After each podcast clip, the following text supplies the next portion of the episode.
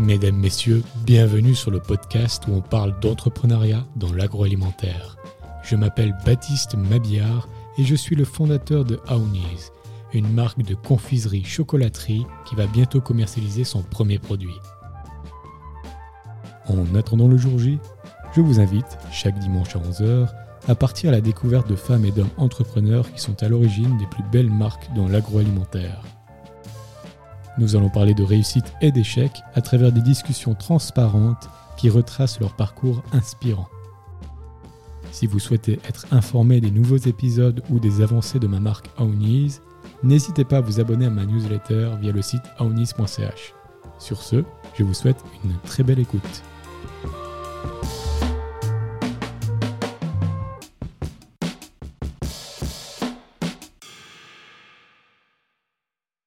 Bonjour à tous et à toutes, bienvenue dans le podcast Aounis. Aujourd'hui, nouvel épisode en compagnie de Alexis Richard, le CEO de Biscuit Agathe. Bonjour Alexis. Bonjour. Comment vas-tu? Bah ça va très bien, je suis ravi d'être là. Moi, je suis aussi ravi de t'avoir. Alors, il y a beaucoup de gens qui me disent, ouais, je le dis tout le temps, que je suis ravi, euh, mais c'est la vérité parce que je trouve Biscuit Agathe une très très belle entreprise et ton parcours, il est très inspirant. Donc, on va plonger dedans. Euh, mon cher Alexis, où est-ce que tu es né? Je suis né à Chambéry en Savoie, de l'autre côté du, du lac. Ouais. Presque, presque de l'autre côté, mais c'est quoi, une centaine de kilomètres. Excellent. Et comment s'est passé du coup l'enfance du petit Alexis, justement en Savoie? Eh ben très très bien, euh, proche des montagnes, qui, euh, qui sera un fil rouge après dans toute ma vie, parce que j'ai besoin d'être proche des montagnes. Donc j'ai point grandi en Savoie, j'ai passé beaucoup de temps en montagne, à faire du ski, de, de la marche, du vélo, un peu tout ça. Euh, j'ai eu une enfance très heureuse, je me suis bien plu là-bas. Excellent. Et Et puis à ce moment-là, est-ce qu'il y avait déjà des prémices d'entrepreneuriat quand tu étais jeune? Est-ce que tu avais déjà envie d'entreprendre? Tu avais déjà fait des, des petites bricoles à droite et à gauche?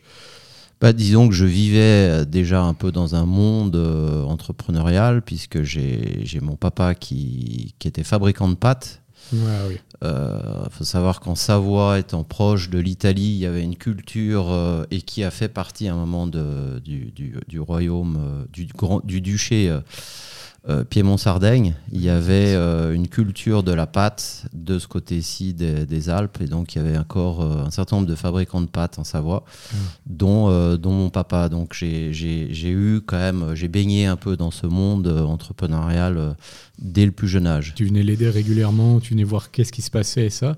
Je, ouais, ouais, je, je, je venais voir un peu comment ça se passait. Euh, J'ai le souvenir euh, petit d'a- d'avoir euh, débloqué un gros problème puisqu'il fallait rentrer dans une machine, dans un séchoir à pâtes qui était minuscule et je devais avoir, je sais pas, je devais avoir euh, 8 ans. Il n'y a que moi qui pouvais aller me glisser là-dedans pour aller dévisser quelque chose et, euh, et débloquer cette machine, ce qui m'a permis de gagner une, euh, une, euh, Une une locomotive Ah. pour, pour mon train miniature, donc ça je m'en souviens encore.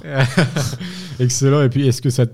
Est-ce que, bah, j'imagine, ton père travaillait beaucoup et ça Ouais. Est-ce que du coup, ça te donnait envie ou bien plutôt au contraire, tu disais non, c'est pas quelque chose qui. J'ai pas envie de, de travailler euh, beaucoup, beaucoup. Comment tu, tu voyais ça? Non, bah ça m'a montré euh, le travail, l'effort, la récompense. Ouais. Euh, c'est sûr qu'il y a des moments c'est dur parce que bah, l'entrepreneuriat c'est on n'est pas toujours récompensé, on passe par des hauts et des bas, enfin Ouais. c'est pas toujours facile. Montagne.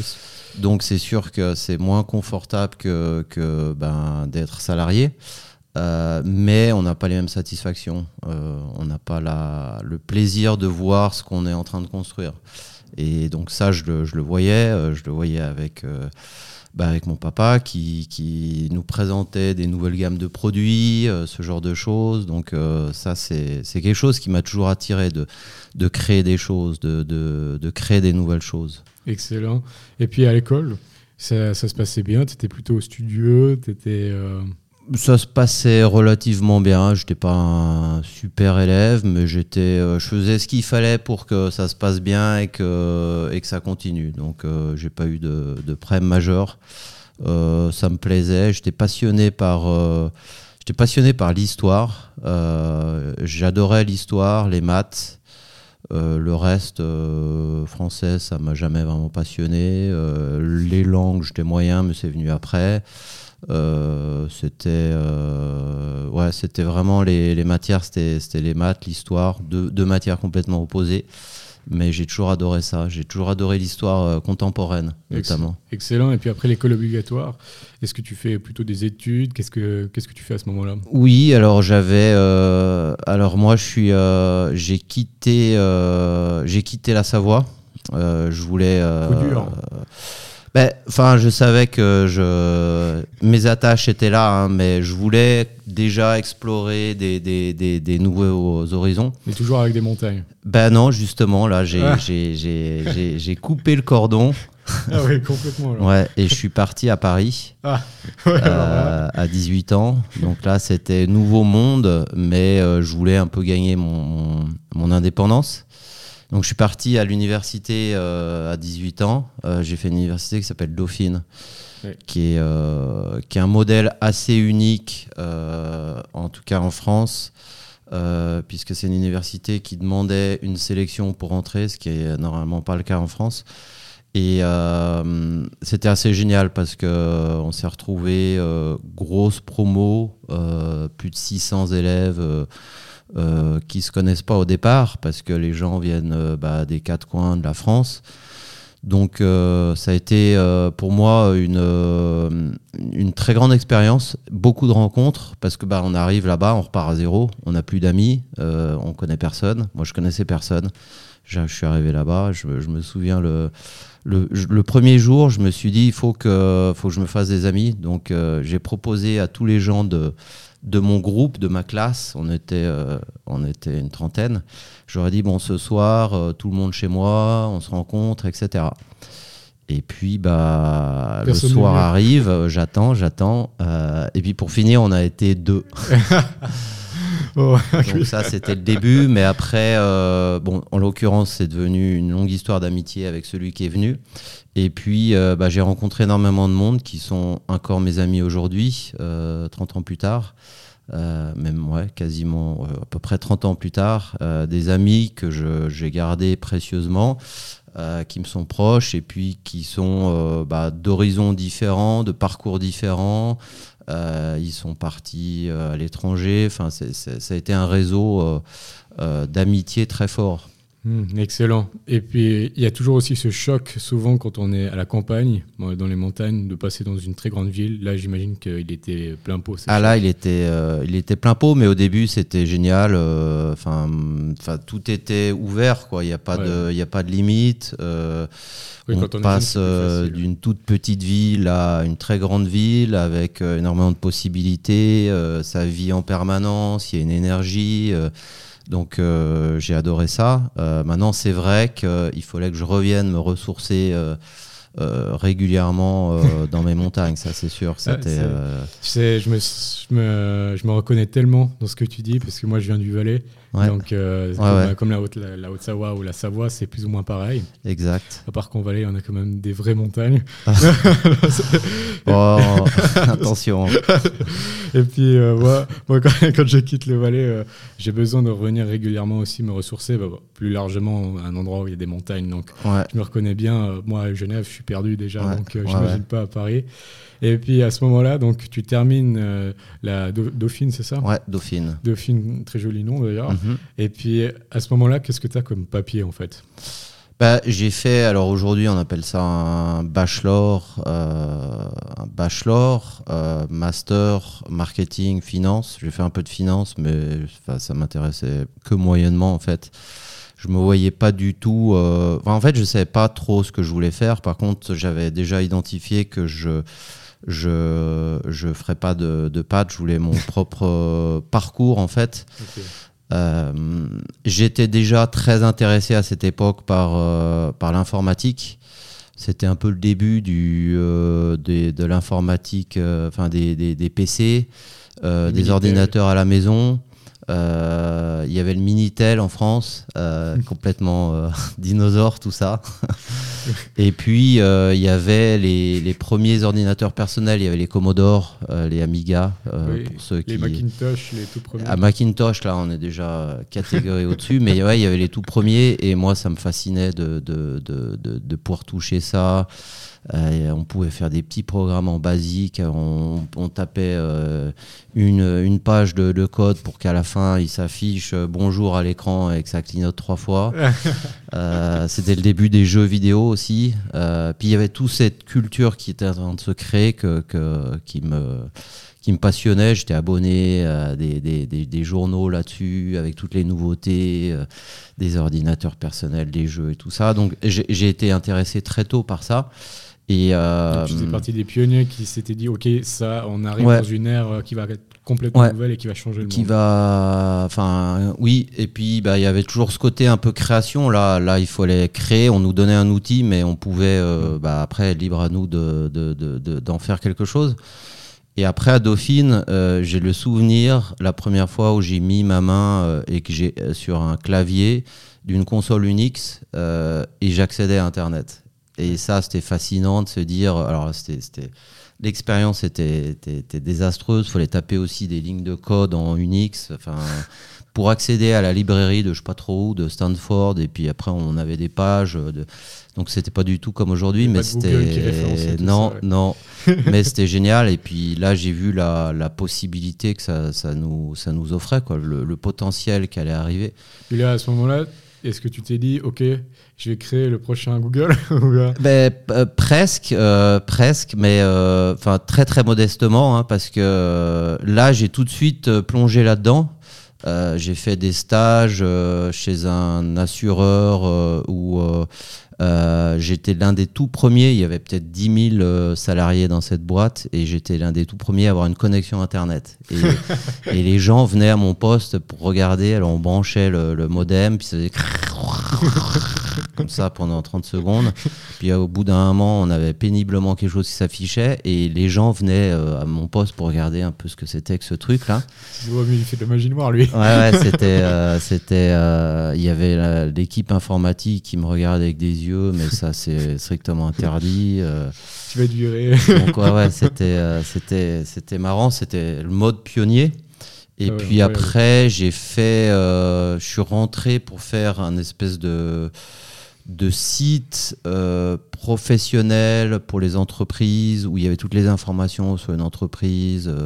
c'était un peu en mode, on parlait pas de start-up à cette époque, ça n'existait encore pas les start-up, mais c'était déjà en mode start-up. Donc ça, j'ai fait ça pendant un an. Et pour euh, répondre à ta question sur Google, après, euh, c'était le mode des débuts des moteurs de recherche. Il y avait Alta Vista à cette époque. Euh, il y en avait plein. Il y avait Yahoo, tout ça. Et donc là, je suis entré dans une équipe et on a fait le premier moteur de recherche francophone. Donc ça s'appelait voilà.fr. Euh, c'était euh, bah ça c'était je sais pas en 97 par là 90 euh, donc c'était au tout début. C'était bien avant ouais, quelques années avant que Google, ouais, bah Google c'était une page c'était des petits gars dans un coin mais ils n'existaient pas vraiment à cette époque. C'est incroyable ce que tu me racontes. Et on avait il y avait une start-up qui était basée dans le sud de la France à Sophia Antipolis qui avait développé ça Mm. Et euh, on, a, on a créé comme ça, euh, grâce à ça, euh, et c'était super performant. C'était les seuls. On était dans le monde francophone, on était les seuls.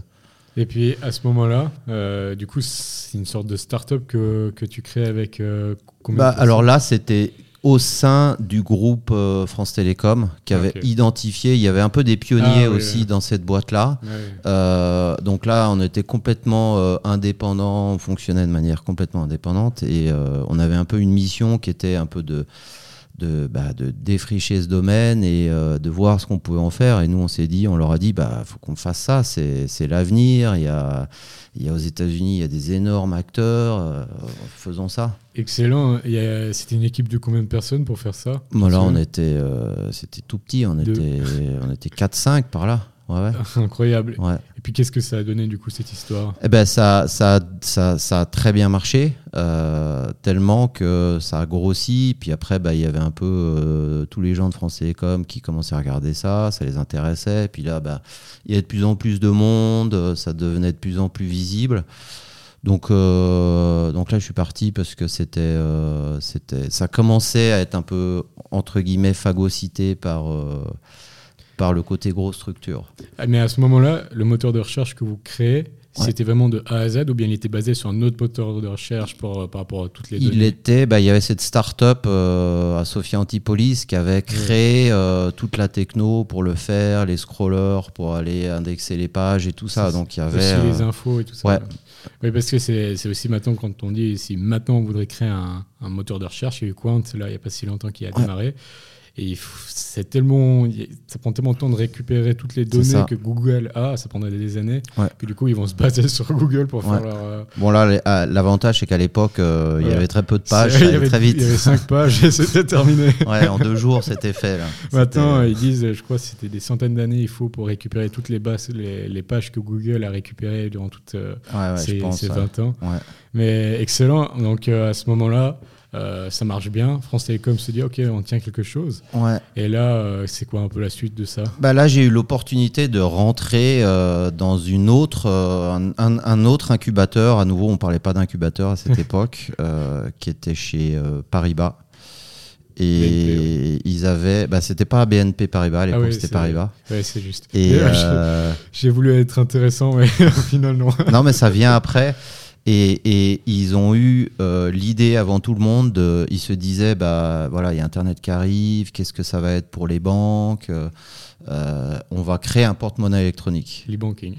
Donc euh, j'ai été de cette aventure. Là, c'était une vraie start-up. Là, on est en 98 par là. 97, je sais plus, un peu dans cette époque-là. Et là, on a monté un porte-monnaie électronique pour pouvoir faire des achats sur Internet, sans carte bancaire, euh, à la Ah ouais. PayPal. Donc là, c'était aussi euh, précurseur. En fait, t'as- créé la GAFAM. Ouais, j'ai version euh, francophone, on va dire, pas Silicon Valley, mais on était aussi très en amont de ce qui existe aujourd'hui. Donc là, on a, Ça on s'appelait avait, comment, le- le- le ça système? s'appelait Clayline. Ok.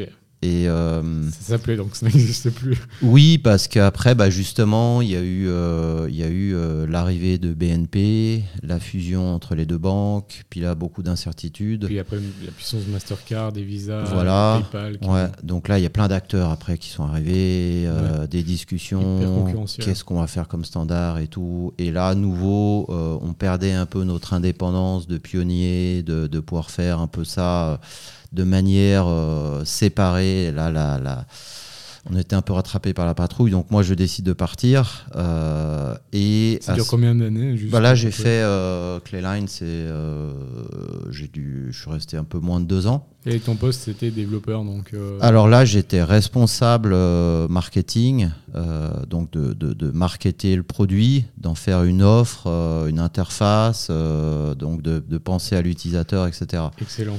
Donc euh, du, du marketing produit, euh, définir toute l'offre, etc. On avait fait euh, un petit...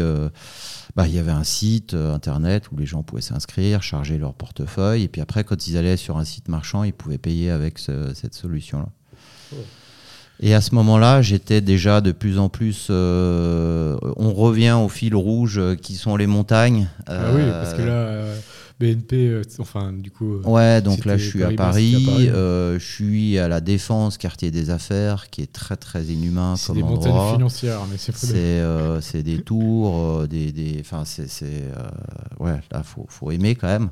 Là on est on euh, ouais. Ça tire plus personne maintenant actuellement. Non, ça c'est sûr que heureusement d'ailleurs, tant mieux. Et là, bah, je rentre de plus en plus souvent les week-ends pour, euh, pour euh, recharger les batteries, pour me rapprocher des montagnes, jusqu'au jour où je me dis, bon, bah maintenant, là, il faut, faut basculer, il faut quitter cette ville. Il faut se lancer dans les pattes. Toujours pas, mais je réfléchis sérieusement à mes prochaines, prochaines étapes. Et donc, je me dis, euh, sachant qu'il faut que je sois près des montagnes, ça c'est un des critères. Et ça, je me souviens très bien. En 99, je pars faire un raid à ski dans l'Oberland bernois. Ah une semaine où donc Jungfrau, ah, puis après ouais, on prend le on prend le train, on arrive à Jungfrau, donc là déjà c'est c'est euh, waouh. Ouais, là c'est et puis on fait de refuge en refuge comme ça pendant une semaine. Je fais mon premier 4000 euh, à ski. Qui était le Finster à Horn. 4300 mètres et j'arrive au sommet euh, donc de, de, bah, de, ce 4003 qui était pour moi une première et là à côté de moi il y avait déjà quelqu'un qui était là tout seul et on se retrouve tous les deux sur ce sommet j'attendais le reste de mon de ma de mon équipe, enfin du groupe. On commence à discuter et euh, donc je lui dis tu viens d'où? etc. Et il me dit bah moi je suis à Lausanne, euh, j'habite à Lausanne, c'est super, euh, l'hiver la montagne, l'été le lac, tout ça. Puis au bout d'un moment, il dit Bon, allez, moi je, te laisse, je redescends et tout. Alors il repart, et moi je suis seul euh, sur ce sommet et je commence à réfléchir à ça. et là, je me dis Mais ça a l'air euh, ça a l'air bien ce truc-là. Euh, je faut que je, faut que je creuse. Une semaine plus tard, je suis à Lausanne. Je regarde un peu tout ça. Et pour finir, bah, j'arrive et je m'installe à Lausanne. Et donc là, j'arrive à l'EPFL. Euh, grâce à cette personne euh, que j'appelle, que je connais pas, euh, mais je l'appelle Mammouth, parce qu'il était tout habillé en mammouth extrême. donc c'est la seule. J'aimerais beaucoup re-rencontrer cette personne parce que bah, elle a changé le parcours, elle a changé ma vie quelque part. C'est incroyable cette histoire. ouais ouais. Je, je... Ta vie a changé sur un 4000. ouais, au sommet d'un 4000. C'était sur la place de la Riponne, ça va encore, mais 4300 mètres. ouais. Donc ça, c'était... Euh, bah, la vie est faite de rencontres, et puis bah, ça bascule comme ça grâce à ces rencontres. Et c'est le destin. Ouais. C'est euh, les choses euh, exactement. Et puis donc là, tu arrives à Lausanne, à l'EPFL. EPFL, nouvelle start-up. Donc là, on est en 99, en 2000, nouvelle start-up qui était au Parc de l'Innovation. Donc là, on est au début des, des, des startups de manière plus institutionnalisée. Avec un seul bâtiment un seul bâtiment. Il y en avait peut-être deux, euh, le PSEA et le, le, B, ou je sais plus comment il s'appelait. Maintenant, on va jusqu'à E, F ou G. Enfin, je sais il va falloir à Z réinventer. Euh, et puis j'ai vu que maintenant, ça passait de l'autre côté de la route, ce qui est super. Enfin, bravo pour cette, euh, ce, ce, quartier. Et là, j'étais dans une, dans une boîte qui faisait de la recommandation vidéo basée sur ce que tu regardes. Ah, Donc, très précurseur. Un peu comme YouTube. Euh, oui, sauf qu'à l'époque, YouTube n'existait pas. Donc voilà, encore un autre bah non, du coup, c'est. Là, c'était notre business model. On s'est beaucoup cherché. Alors, au début, on pensait que c'était sur Internet. Après, on a proposé ça aux câbles opérateurs, qui étaient un peu les, dominants à cette époque. Hmm. Euh, on avait une vraie technologie. Par contre, on avait, je suis pas sûr qu'on avait un business model, comme souvent à cette époque. et quand la bulle Internet a explosé, euh, bah, on a explosé avec et la startup n'a pas passé le cap de 2001. C'était en 2001. avec l'attentat et tout ça. Il y, a eu, euh, ouais, il y a eu un gros retour de manivelle à ce moment-là. Donc là, c'était la fin de cette aventure et euh, je réfléchissais aux prochaines étapes pour moi. Donc j'avais fait déjà euh, toutes ces expériences dans le monde naissant de l'Internet. Tu es retourné au sommet d'un 4000 euh, je, bah, je, Donc j'ai continué à explorer les, les, les, les, Alpes, bien sûr. Ouais, pour tenter de rencontrer la personne pour qu'elle te qu'est-ce qu'il faut faire. bah, presque. et, et là, j'ai rencontré quelqu'un qui était à Logitech et et j'ai intégré Logitech. Au début, pour moi, c'était euh, c'était un retour en arrière parce que Logitech, c'était du hardware. Puis moi, j'étais déjà sur Internet, etc. Sur, les softs, je me disais, qu'est-ce que je du hardware euh, C'est faire des souris. avait déjà une image diabolique parce qu'actuellement, l'hardware n'a pas une très belle image du fait que justement, il prend beaucoup plus de temps et beaucoup plus coûteux que par exemple faire un soft. Ouais, ça c'est clair. Mais. Euh, donc j'étais euh, j'étais assez partagé. Et puis pour finir j'ai rejoint Logitech euh, un peu entre guillemets Arculon qui était beaucoup plus petit qu'aujourd'hui c'est clair. Et ça a été une, aventure exceptionnelle. Euh, pour finir je suis resté 17 ans là-bas. J'ai fait plein de choses. C'était vraiment génial. J'ai découvert le monde parce que énormément de voyages en Asie en Chine au tout début des années 2000 qui s'ouvraient euh, aux États-Unis, la Silicon Valley, découvert la, la culture américaine. Donc ça a été pour moi euh, euh, une aventure exceptionnelle dans une boîte qui nous laissait énormément de liberté. C'est une très belle entreprise. Super. C'est un très beau fleuron Ouais. de la Suisse, euh, Ouais. Logitech. Ouais, et qui a toujours réussi à se réinventer malgré des hauts et des bas. Moi, quand je suis arrivé là-bas, la, hum, la, la nouvelle vague, c'était le sans fil. Et donc, notre, euh, notre euh, value proposition, comme on disait, euh, la, la- je sais pas, enfin, je sais même pas comment on dit en français. Proposition La valeur. proposition de valeur, c'est moi joli. Ouais, c'était de couper le câble. Et donc, euh, on lançait les premiers euh, claviers sans fil, les premières souris sans fil, Pile, oui. à pile. Alors, au bout de, au bout de 15 jours, au début, il fallait changer les piles. C'était. euh, quand on voit que maintenant euh, ça tient, je sais pas, un an euh, avec une pile, à l'époque il fallait quatre piles pour euh, un mois ou je sais pas. c'était, euh, mais c'était révolutionnaire de, de proposer ça. Il y avait très peu de, enfin c'est vraiment Logitech qui a poussé ça Avec les souris aussi, oui. avec les souris sans fil, les claviers sans fil, et ça a été une énorme, euh, un énorme succès. C'était un petit peu leur, leur niche, les claviers et les souris. Après, bon, maintenant, il y a aussi ces caméras euh, et tout ça pour les visioconférences, mais au tout départ, Ouais. c'était quand C'était, même. euh, c'était, bah, tout départ c'était la souris. Ouais. Moi j'ai intégré le team clavier qui était euh, le tout début du, du, du- de, de- de cette euh, ligne de produits. Euh, et puis l'idée c'était de faire des combos clavier-souris qui marchent ensemble, qui soient designés pour travailler ensemble, etc. Puis, aussi, euh, Logitech est, est très fort, c'est qu'ils ont des très bons partenaires suisses aussi qui produisent aussi pour eux des pièces, comme euh, je pense à Sensbo et ça. Ouais. Et euh, est-ce que quand toi tu étais là, ils produisaient tout en Suisse ou bien est-ce qu'il y avait déjà une partie qui était en Chine? Non, alors c'était déjà, euh, c'était déjà, il y a eu, il y a eu différentes étapes. hein. Il y a eu, bah, il y a eu la Suisse, après il y a eu l'Irlande, après il y a eu pendant longtemps à Cork, après il y a eu Taïwan pendant longtemps, Oui. à, Shu- à Shenzhen, euh, Ouais, qu'est-ce que je à- raconte à, Hsinchu. oui, À Taipei, ouais. donc. ouais. Et puis, euh, et puis pour finir la Chine, alors je ne sais pas quelles sont les prochaines étapes. euh, si... mais, mais pour moi, quand je suis arrivé, donc début des années euh, 2000, c'était déjà, euh, c'était déjà la conception était faite en Chine, en Suisse, pardon.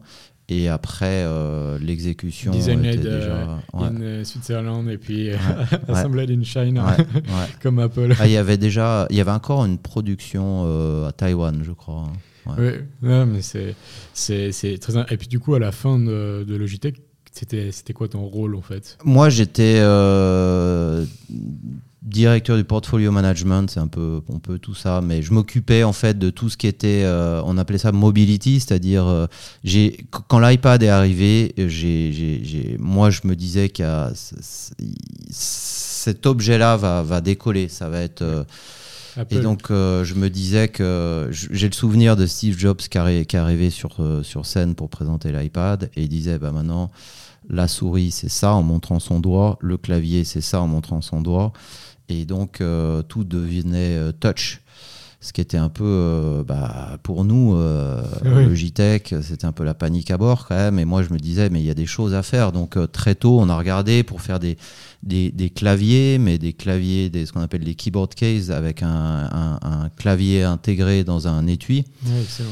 Et euh, très tôt, on a lancé ça. Ça a été un énorme succès. Il y a eu. euh, euh, on a, enfin, ça, a été, ouais, ça a été un énorme succès à tel point que. euh, ben, on a pu rentrer dans les Apple Store avec nos produits. Et donc tout ça pour dire que moi je m'occupais de cette euh, ligne-là qui était euh, tous les accessoires pour les, les iPads, principalement des claviers, avec l'objectif d'améliorer la productivité quand on utilisait un iPad. Donc j'ai fait ça euh, pendant de. À Logitech, je suis passé par de nombreuses catégories. J'ai fait des souris, des claviers, j'ai fait euh, des speakers avec les, les, UI Boom, euh, j'ai fait et pour finir donc des, des- tout ce qui était autour de de l'écosystème Apple, euh, les, les iPads, les iPhones, etc. Là, ouais, il y avait un contact régulier avec Apple. Il y avait, oui, il y avait des contacts, bien sûr, ouais, ouais. On- Et puis, euh, c'était. Comment c'était justement d'être en contact avec un, géant de la tech comme Apple euh? Très stimulant, très stimulant parce que c'est des gens qui sont extrêmement euh, exigeants, qui font aucun compromis sur la qualité, aucun compromis sur l'expérience. Donc euh, nous, on pensait être, être déjà très haut, mais on s'est rendu compte qu'il y avait encore moyen d'aller plus haut toujours dans, la, dans cette analogie de les monta des montagnes, on pouvait continuer l'ascension. Donc ça a été, ça a été une super expérience. Globalement, pour moi, Logitech, ça a été une expérience exceptionnelle. Comme je te disais tout à l'heure, euh, j'ai découvert le monde, euh, j'ai découvert euh, différentes cultures, j'ai découvert le fait de travailler justement dans, des, dans, des, dans, des, dans des équipes multiculturelles. tout ça, pour moi, c'était complètement nouveau. J'ai découvert l'Asie, j'ai découvert la culture américaine, la manière de travailler euh, dans la Silicon Valley avec cet optimisme, ce côté justement très entrepreneurial, même dans des, dans des grosses structures. Il n'y a pas peur de l'échec et ça. Exact, le, le, fait d'essayer, d'apprendre, d'ajuster, la, la, la, rapidité de, de, de, de, tester des choses, de corriger. Euh, de, de, de, se lancer. Quoi. Ça a été vraiment euh, pour moi euh, une aventure vraiment très enrichissante. J'ai adoré cette, cette page de ma vie. après, bah, je me suis toujours dit que dans la vie, on écrit des chapitres, et puis bah, à un moment, ce chapitre se terminerait. Un et, gros, chapitre. gros chapitre de ma vie, mais à un moment, il se terminerait, et puis bah, j'en écrirai un autre. Donc, euh, après, euh, bah voilà, quand on fait les choses euh, pendant plusieurs années, au bout d'un moment, en tout cas moi je marche un peu à la motivation et il, y a moins, il, y a, moins de motivation quand on refait les mêmes choses. Moi j'étais en charge d'une ligne de produits, donc chaque année il faut recréer une nouvelle ligne pour l'année suivante. Donc on recommence à zéro, quelle sera la ligne de produits, etc. Et puis, bah, on refait un peu le même cycle. Euh, on développe, on lance, on, fait le suivi, on recrée, on lance, etc. Donc, euh, donc, il y avait un peu moins d'envie, on va dire, euh, au bout d'un moment. Et quand il y a moins d'envie, il faut, faut, changer. Il faut retrouver de l'énergie qui fait que bah, on se lève le matin et puis on, on retrouve de la, de la passion. Donc j'ai bien réfléchi, il y avait différentes possibilités. Je pouvais aussi partir aux États-Unis, mais moi j'ai fait le choix oui, de. Parce que tu avais un, profil, euh, pour, en tout cas pour les États-Unis, oui. le meilleur profil au monde avec tout, tout ce que tu me Bah, il y avait cette, euh, cette option-là, mais là on revient toujours sur le fil rouge qui est les montagnes. Exactement, et les pattes, non. Et euh, les montagnes. Les montagnes, et donc là c'était. ben, c'était J'ai fait le choix de rester, de rester ici, ce que je ne regrette pas du tout. Euh, je trouve qu'on a une chance exceptionnelle en Suisse euh, de, combiner un cadre de vie exceptionnel, un, cadre de travail aussi, euh, d'être justement dans un, dans un, en tout cas en Romandie, dans un environnement qui est relativement très multiculturel et, donc on a une chance exceptionnelle, moi je trouve. Donc j'ai fait le choix de rester. Euh, et en faisant le choix de rester, j'ai aussi fait le choix de, quitter Logitech pour euh, bah, écrire mon, prochain, euh, mon prochain chapitre. et à ce moment-là, j'avais des choses qui mijotaient un peu dans ma tête. je voulais justement, je me suis dit, bon, bah, maintenant, c'est le moment de vraiment être basculé dans le monde entrepreneurial, même si je l'ai toujours fait jusqu'à présent, mais dans le cadre d'une grande structure. C'est pas la, ouais c'est pas la même chose. Donc euh, j'ai cherché euh, quelle était la prochaine euh, aventure et je m'étais pas dit petit que je ferais des biscuits, mais en l'occurrence l'opportunité s'est présentée.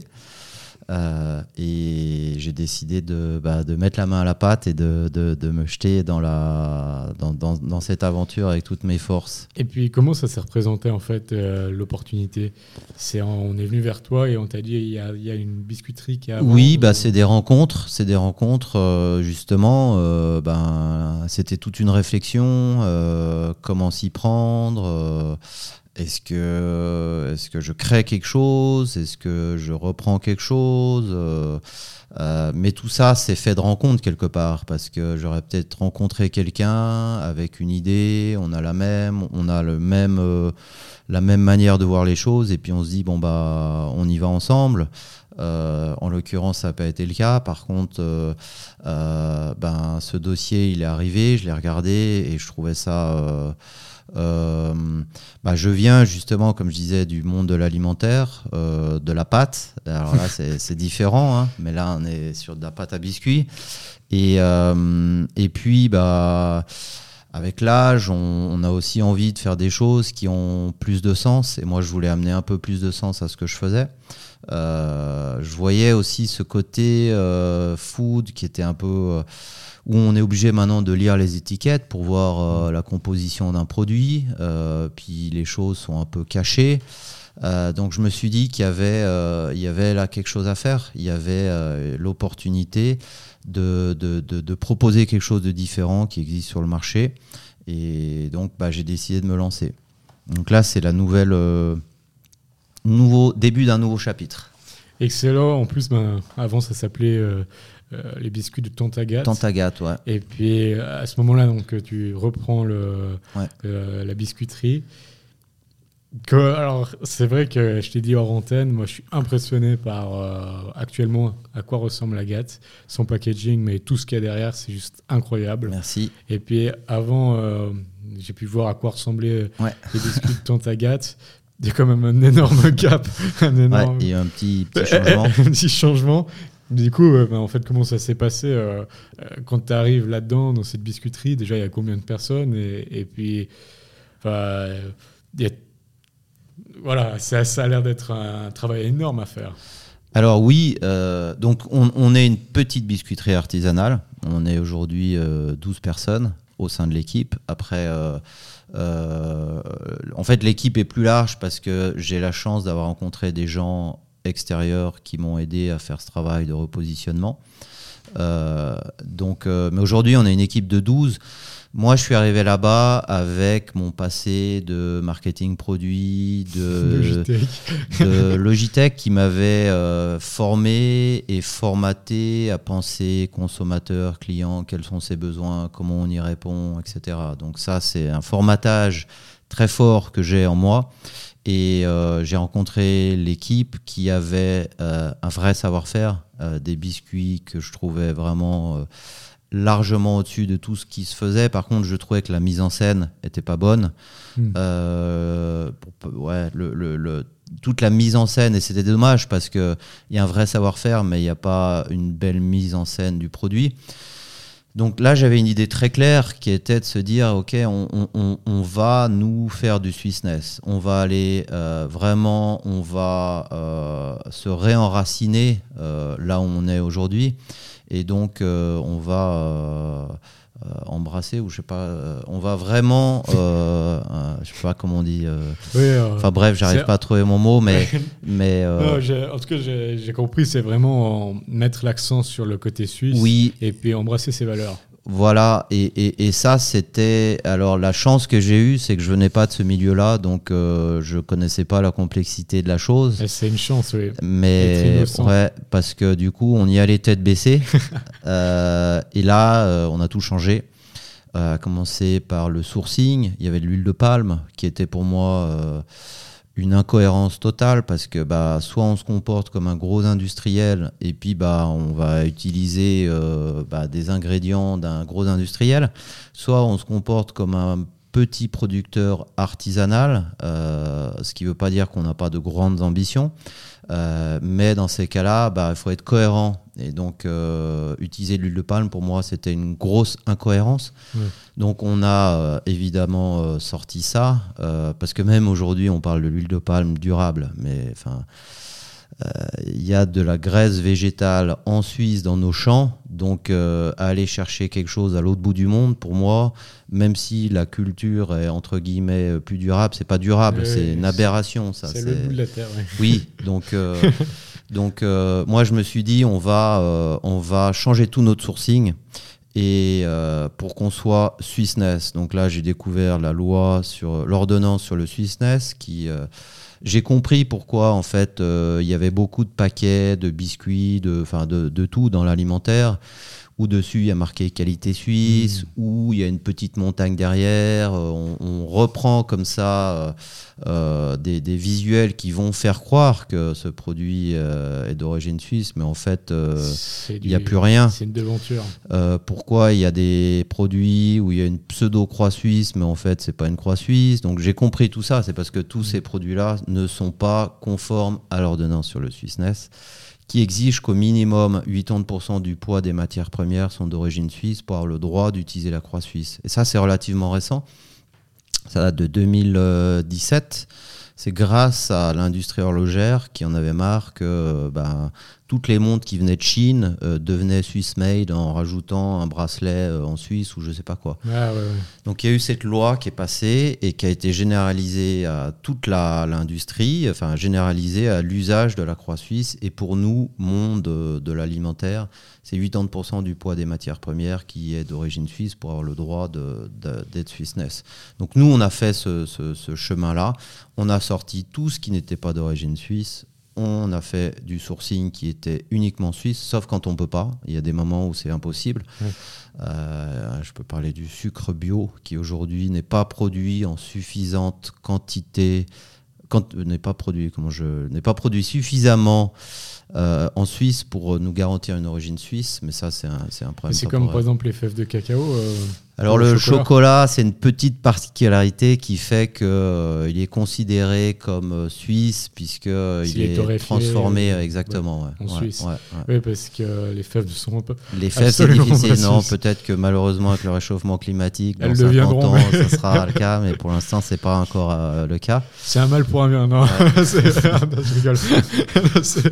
Mais euh, du coup, eh, excellent. Mais en fait, quand tu es arrivé, juste, euh, l'entreprise, elle était même euh, viable. Enfin, Elle était en grosse difficulté, euh, puisque euh, ben, il y avait. euh, en fait, il n'y avait pas de direction qui était claire, il n'y avait pas non plus de, de- de personnes pour bah, proposer des produits, les vendre, etc.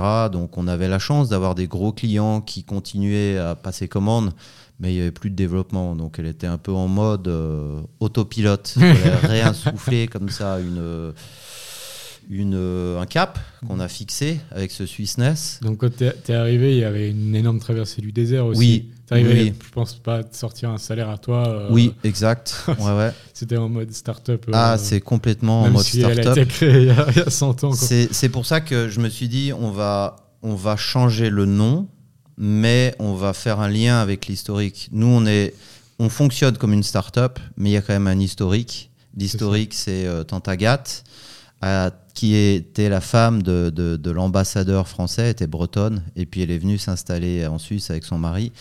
Et elle, bah, elle s'ennuyait euh, pendant que son mari était en représentation, et donc elle, elle jouait aux cartes, et vu qu'elle était bretonne, elle avait cette, cette culture des biscuits. Ah, elle ah, faisait des, des- des biscuits, et son neveu a monté comme ça un petit atelier. Donc il y a, il y a un vrai, et j'ai encore euh, des pages manuscrites de, de, de la recette, notamment des ors enneigés, qui est notre biscuit. euh, je ne sais pas si tu as eu l'occasion de le goûter, mais euh, que je trouve exceptionnel, qui est encore euh, glacé au pinceau à la main. Chaque biscuit est glacé au pinceau à la main, ce qui est une vraie folie, euh, mais ce qui le rend euh, exceptionnel.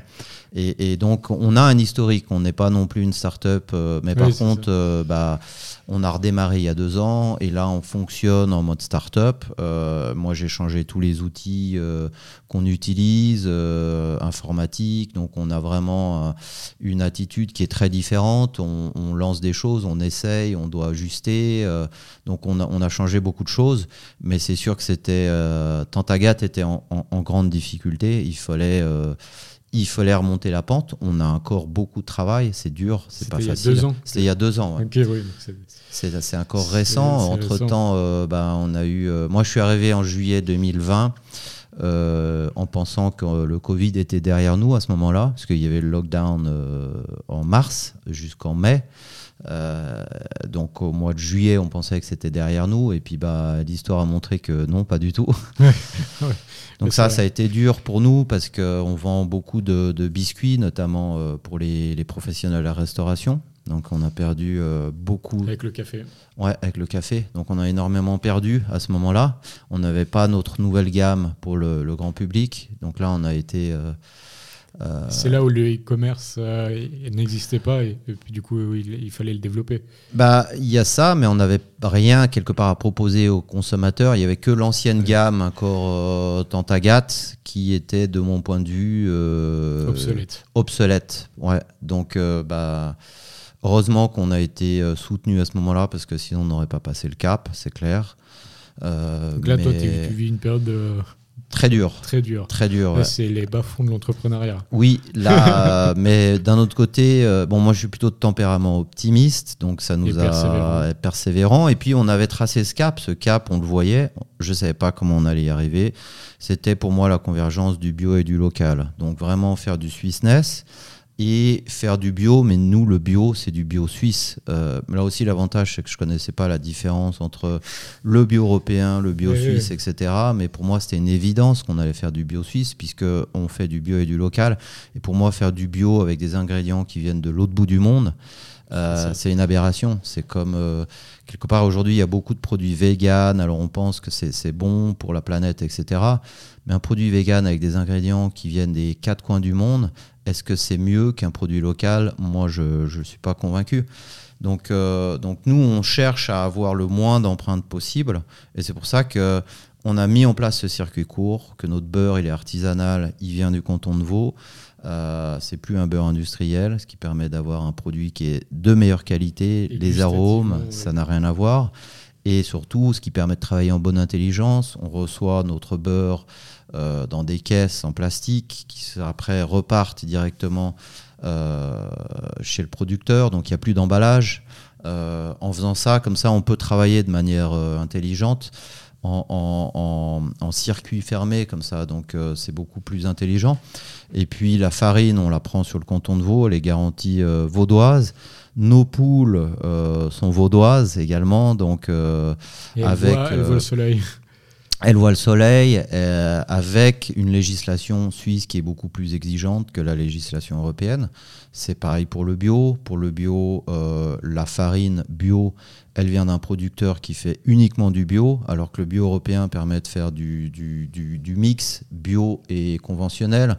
Donc euh, les serres géantes en Espagne, bah, on, hop, on dit bah, ce bout-là maintenant c'est bio, et puis celui-là on continue. Donc il y a un transfert qui se fait alors que c'est strictement interdit euh, en Suisse. Donc tout ça fait que euh, c'est plus exigeant, c'est plus cher, c'est plus difficile, c'est un chemin plus ambitieux, je pense, mais euh, il faut aussi l'expliquer parce que les consommateurs connaissent pas la différence entre du bio européen, du bio suisse ou pas suffisamment.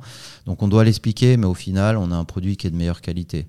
Donc c'est pour ça que je disais qu'on a tracé un cap. Ça a été dur, c'est toujours difficile, parce que maintenant il y a d'autres problèmes. Hein. Il y a mm. euh, les tensions sur le marché des matières premières, l'énergie et, pénurie de carton. Pénurie de carton. Là, ça a l'air de, mieux se passer. Là aussi, on a eu quelque part de la chance parce que nous, notre packaging, euh, là, on a un paquet sous les yeux, il est d'origine suisse. Euh, parce que ben, c'était aussi une volonté, mm. euh, et ce qui nous a permis de, de, de, mieux en fait passer ce cap-là. Euh, on offre aussi des, des on propose des, des, des, jolies boîtes en métal, pour les, les, cadeaux de fin d'année, des boîtes à biscuits. Et là, la volonté aussi, c'était pas de prendre ça en Chine, parce que il faut être cohérent avec ce qu'on définit. Il faut, être le plus cohérent, le plus transparent possible. Nos boîtes, elles sont pas fabriquées en Suisse parce que bah il y en a pas. Par contre, elles sont fabriquées entre Genève et Lyon. Donc, euh, c'est, elles sont fabriquées par euh, une très belle boîte, Massilier. Exact. Parce que c'est les mêmes que Villard. Ouais, exact. Et je dis ça euh, parce que c'est les, les, seuls qui font des boîtes en métal en, ici en, en, Europe. Ouais, exact. c'est pour ça qu'on travaille avec eux et on travaille très bien avec eux. On est très contents. Donc cette démarche, elle est, elle est, on essaye d'être le plus cohérent possible. Alors je dis souvent qu'on n'est pas parfait. On n'a pas la prétention d'être parfait. Il y a encore beaucoup de choses qu'il faut qu'on améliore, qui moi me, me satisfassent, euh, me satisfont pas. Je pense que c'est mieux comme ça. Euh, mais au moins on a un cap, on sait où on veut aller et on y va petit à petit. Et, ça, je pense que c'est très important d'avoir Mhm. un cap, d'être clair sur Une ce qu'on veut faire, ouais, ouais, parce que sinon on peut vite se perdre. Mais il y a eu aussi, euh, c'est ce que je trouve aussi exemplaire, c'est le développement de l'e-commerce, euh, du site de vente en ligne de Agathe. Ouais. Euh, je ne sais pas s'il existait avant. Non, bah il honnêtement, euh, je suis arrivé, j'ai Voilà. coupé le site tellement il me Mais là, pas. là, il est magnifique, il est très beau, il est très efficace. Il y a beaucoup de gens qui achètent justement euh, comme ça des biscuits en ligne. Est-ce que c'est quand même quelque chose qui marche bien? Ben, il y a de plus en plus de gens. Euh, après, moi, je pense qu'on n'est que au début. Ce que je voudrais faire, c'est vraiment proposer des choses que. Parce que, euh, au final, si on propose les mêmes choses qu'on peut trouver en magasin, bah, il y a une valeur ajoutée qui est. Tu n'as pas à te déplacer, mais euh, on propose aussi des recettes qui sont uniques, etc. Mais je pense qu'on peut aller beaucoup plus loin. Moi, je voudrais proposer de la personnalisation où on peut commander un coffret de biscuits, rajouter un message pour offrir à quelqu'un. Donc, on est en train de regarder tout ça, de le mettre en place. Je pense que ouais, c'est ça. Le, le but, c'est de proposer quelque chose qui est différent que- qu'en magasin. Et je pense que la boîte en métal est plus adaptée à l'e-commerce pour ça. Ouais, la boîte en métal, elle est très bien adaptée. On a trouvé un petit conditionnement euh, qui permet de, qui, qui, qui a pile la, la, la, la taille de la boîte en métal. Donc euh, les gens peuvent faire un cadeau. Euh, si on nous demande, aujourd'hui on n'est pas équipé, mais on, on, on écrit une carte à la main parce qu'on le fait volontiers euh, pour rendre service. Ça, ça part, ça rentre dans la boîte à lait. Donc c'est un, un joli petit cadeau que les gens peuvent faire pour Noël. Après, bah, c'est bien de le dire maintenant, c'est même très très bien. Et puis justement aussi la boîte en métal, euh, ben, le métal a aussi cet aspect d'être le seul matériau qui est recyclable à l'infini. Exact. Donc euh, même le carton est recyclable, mais au bout d'un moment il arrive en bout de vie. Je sais plus après combien Ouais. de fois. Ouais. Et puis après, le seul problème de la boîte en métal, je pense, c'est ses coûts. Eh, c'est plus élevés. cher, mais c'est. L'idée, c'était aussi de faire un joli objet, euh, de revisiter un peu l'univers suisse, Suisse-Ness, mais à notre façon. Donc, on n'a pas voulu tomber dans le, côté un peu tradi, des découpages, euh, euh, du cervin derrière. Nous, on a voulu un peu recréer cet univers Agathe qu'on a créé de toutes pièces sur nos paquets, sur notre site, etc. Et on le retrouve sur nos boîtes. Et ce qui est chouette, c'est que sur notre boîte, en fait, c'est les quatre saisons. Donc, il y a un côté où il y a l'hiver. Donc là, on va retrouver Agathe qui fait du, du, du skating, Du patin. euh, du patin ouais, sur, euh, sur un lac glacier. De l'autre côté, elle fait du, du paddle euh, l'été. Donc, on, on essaye de faire comme ça des choses un peu, un peu légères. Euh, je dis souvent qu'on est passé, pour euh, ceux euh, à qui ça parle, de, de, de Tati Daniel, qui était un film où il y avait une grand-mère là, qui faisait un peu peur à tout le monde. Ça, c'était notre tante Agathe. À, à Amélie Poulain, qui a ce côté un peu euh, Rêveur. euh, rêveur, euh, qui, qui, qui, avec le, le, le, le nain de jardin qui voyage dans les quatre coins du monde. Bah, nous, on voyage, mais on voyage en Suisse. Et c'est les aventures de, de Agathe, qui est notre ambassadrice euh, en Suisse, euh, qui a un peu cette inspiration, et puis qui a des inspirations de nouvelles recettes comme ça. Non, c'est magnifique. C'est magnifique. Et puis ben, là, on arrive dans la période de Noël où la, les- la boîte en métal est parfaite. Parce que c'est aussi ça le problème de l'e-commerce. Je pense ça, ça marcherait aussi, mais, mais c'est des petites quantités. Et c'est là où justement les quantités dans les boîtes en métal se prêtent mieux. Ouais. Et, et ainsi de suite. Par contre, ça, à mon avis, c'est idéal pour le, le commerce physique. Du coup, est-ce que là-dessus, euh, il y a une présence de Agathe dans les Migros, les COP et ça Alors euh, oui, oui, bien sûr, on est présent euh, en magasin. Ça va de l'épicerie fine à distribution petit magasin, à la grande distribution, euh, type euh, Coop, euh, par exemple, Globus, etc. Euh, nous, on pense que bah, on doit être présent euh, partout, qu'il n'y a pas de raison que un- quelqu'un qui fait ses courses à la Coop soit privé d'un produit de, de qualité. On essaye de proposer des recettes plus exclusives pour des petits magasins. Euh, des conditionnements euh, qui peuvent être différents parce que bah, tout à l'heure je parlais des ors enneigés qui sont euh, notre un peu notre notre l'excellence de, no- de nos biscuits qu'on va proposer qu'en épicerie fine. Là, je t'ai amené des amours d'amandes qui sont notre interprétation des, des, des, des cantuccini italiens qu'on continue à faire à l'ancienne, c'est-à-dire en double cuisson, ce qui est aussi un peu une, une folie parce que bah, ça coûte plus cher, mais c'est meilleur. Et, ça, on le propose également euh, que aux épiceries fines. Euh, c'est un biscuit qui est, excellent avec le café, à tremper avec le café, et même avec le, vin doux. Donc, on essaye comme ça de, de proposer des choses différentes à nos clients sur Internet, à quelqu'un qui ira plutôt en, grande distribution, à quelqu'un qui ira plutôt en épicerie fine. On est en train de travailler aussi beaucoup sur le vrac. Euh, euh, parce que bah, moi j'y crois beaucoup, puis c'est une manière de réduire les emballages. Donc ça, c'est toute une réflexion pour voir comment on peut proposer ça au magasin ou même à nos clients euh, finaux qui commanderaient sur Internet bah, que du vrac. Parce que là, ils sont, sur, ils sont suremballés à l'intérieur. Alors, l'ennemi du biscuit, le biscuit a deux ennemis la lumière et l'humidité. Donc, bon, la boîte en métal, du coup. Euh, la boîte à métal, mais, mais par contre, on ne se coupe pas d'avoir un sachet à l'intérieur plastique. Aujourd'hui, c'est la seule solution pour garantir une longue conservation. Euh, on pourrait avoir euh, une conservation courte, quelques, quelques semaines, deux à trois semaines. Avec aujourd'hui, il y a des il y a des biscuits en, cellulose de maïs ou de ce genre de mm. choses qui fonctionne, mais la barrière à l'humidité n'est pas encore suffisamment bonne. Mais là, dans les boîtes en métal, ils peuvent être mis directement dedans Non, ça suffit pas pour euh, préserver. Sinon, au bout, de, au bout de quelques jours, le biscuit va commencer à être euh, moins ferme, il sera moins bon, malheureusement. Hmm.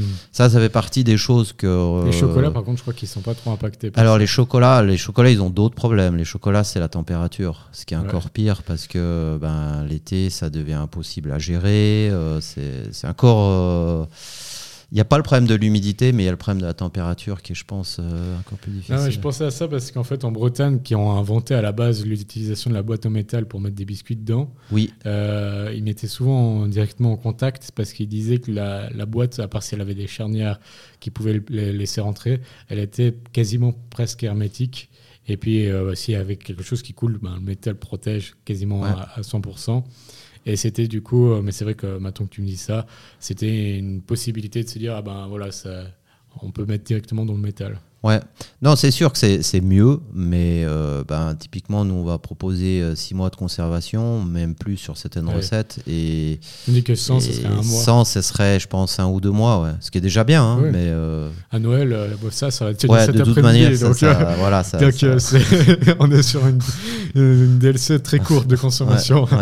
Mais excellent. Bah, euh, ça va toucher gentiment à sa fin. Euh, c'est toujours triste parce que là, j'ai envie d'encore en parler 10 millions, mais j'ai encore juste euh, quelques petites questions à te poser par rapport à tout ça. Ouais c'est euh, ben déjà félicitations, comme je l'ai déjà dit, euh, c'est important de le dire. Et puis les gens, n'hésitez pas à acheter la Noël, c'est plus du coup la, boîte en métal. Donc, oui, euh, on a des petits sachets aussi, parce qu'on fait les, biscuits traditionnels, les Milanais, les étoiles de Noël, qui est un biscuit traditionnel. C'est intéressant parce que j'ai retrouvé dans le, guide de la gastronomie suisse que ça remonte à 1500, ah des poussières quand, Charles Quint, je crois, était de passage. à Milan. Il y, a une vraie. il y a un lien avec Milan. Il y a une vraie bah, je me demande, enfin, je voudrais pas raconter quelque chose qui est faux, mais je me demande s'il allait pas à Milan, justement, ou s'il revenait de Milan. Enfin, il y a quelque chose comme ça. Faudrait, faudrait se replonger dans l'historique. Et puis, j'ai encore deux questions par rapport à Agathe. C'est le premier, bon, bien sûr, ça ouvre un énorme sujet, mais j'imagine qu'en étant à la COP, tu te retrouves dans des rayons qui sont assez surchargés, avec euh, la concurrence, avec ces énormes boîtes comme Vernis et tout cela. Et puis, euh, le problème, c'est que des fois, il y a certains consommateurs qui qui regardent que le prix. Et puis forcément, là, mhm. c'est ahurissant de voir à quel point ils ont. Euh, à quel point ils ont tiré vers le bas le, le, coup. Et est-ce que toi, tu arrives à te démarquer, à montrer vraiment que c'est du bio et à te dire, bon, voilà, les gens, c'est peut-être un peu plus cher, mais c'est de la qualité? Bah, moi, je pense que euh, la COP, comme ailleurs, hein, comme partout, il y a des gens qui cherchent le prix. Euh, bon, bah voilà, ça c'est pas un endroit où on peut leur proposer une solution parce qu'il y aura toujours quelqu'un qui fera moins cher que nous. Euh, donc nous, on essaye justement de proposer autre chose.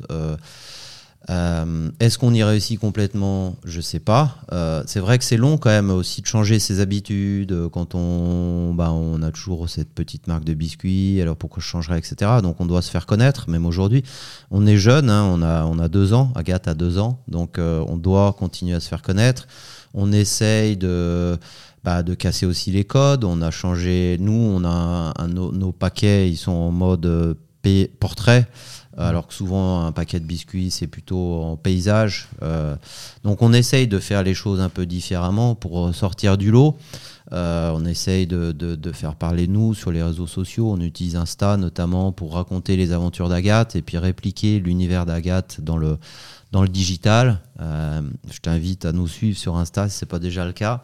Euh, mais mais c'est sûr que c'est un monde qui est très euh, avec des très très gros acteurs qui ont un, un, pouvoir et des moyens qui ne sont pas nos moyens évidemment. Donc il faut, faut, se battre avec nos, nos, nos armes. Euh, on a la chance d'être une petite structure, donc nous, on peut être réactif, euh, on peut faire les choses différemment, on peut proposer une qualité supérieure, et c'est ça qu'il faut qu'on communique. Puis à nouveau, eux, ils sont surtout dans les, dans les, grandes surfaces, c'est là où ils sont tous. Mais par exemple, un endroit où ils ne sont pas, où, je pense que tu peux te démarquer énormément, c'est avec les entreprises, avec le e-commerce. Et c'est ça qui est la puissance de l'e-commerce, à part si on vend sur Amazon, c'est qu'au final, on se retrouve...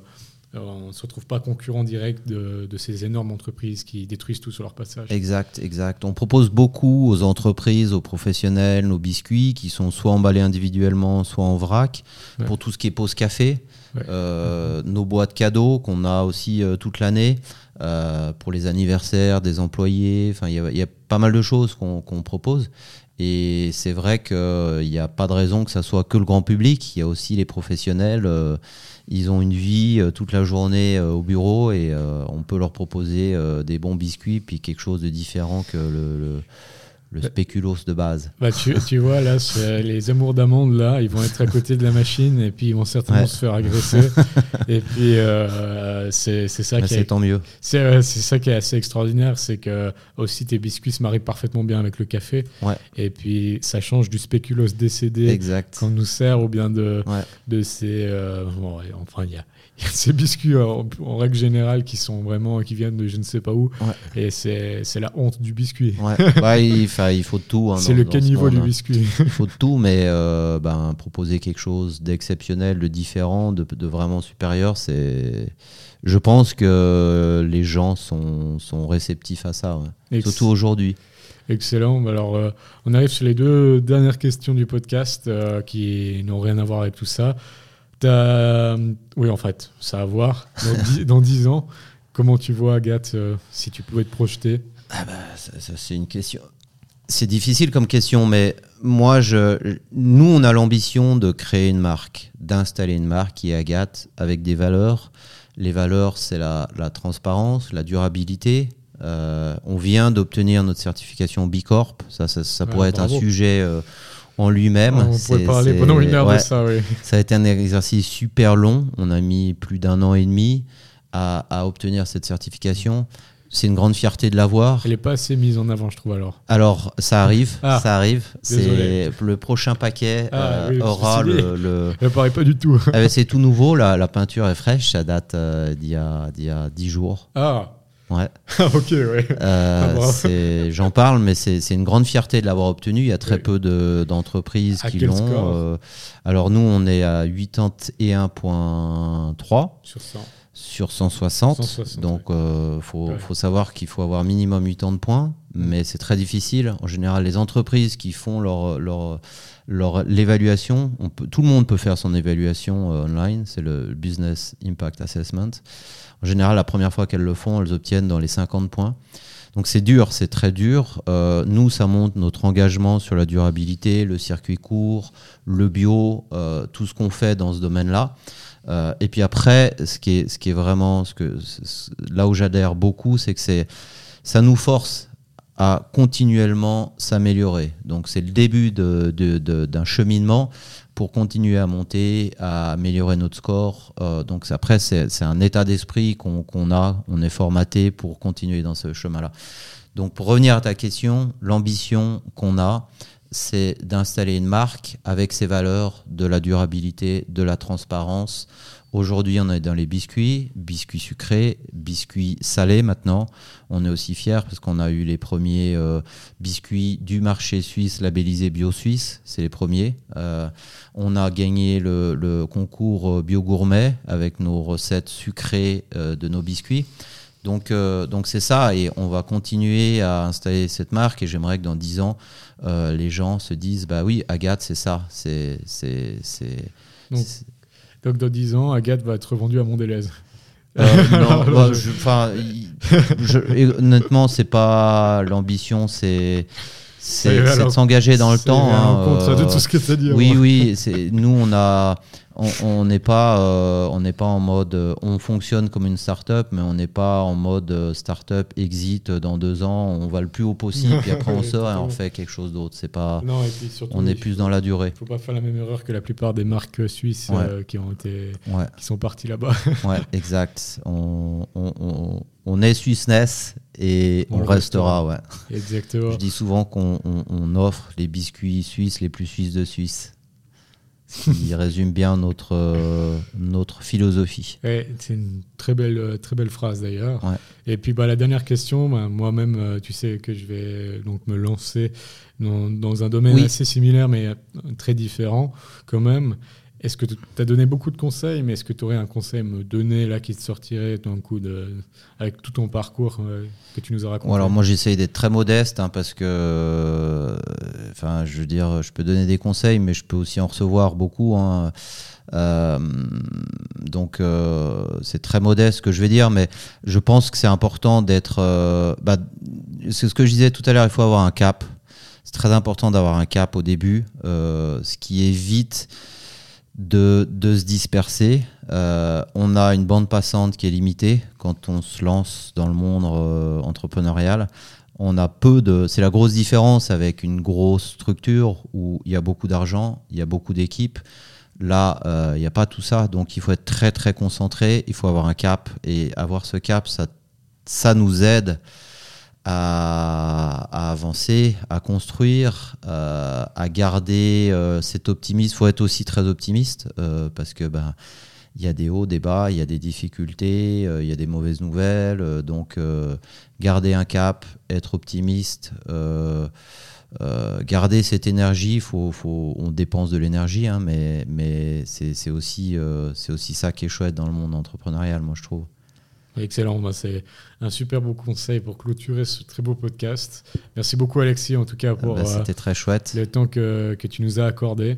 Euh, ton, ton Merci histoire pour est, cette invitation. est très inspirante. Que c'est- vraiment, euh, été, je suis sur le cul. euh, c'est un peu vulgaire, mais c'est la seule chose que je peux dire. C'est vraiment une magnifique histoire. Et ce que tu fais, Agathe, est, est très très beau. Et du coup, j'invite tout le monde à aller euh, acheter les boîtes euh, en métal ou en tout cas aller voir sur le site euh, et puis aller faire des cadeaux de Noël.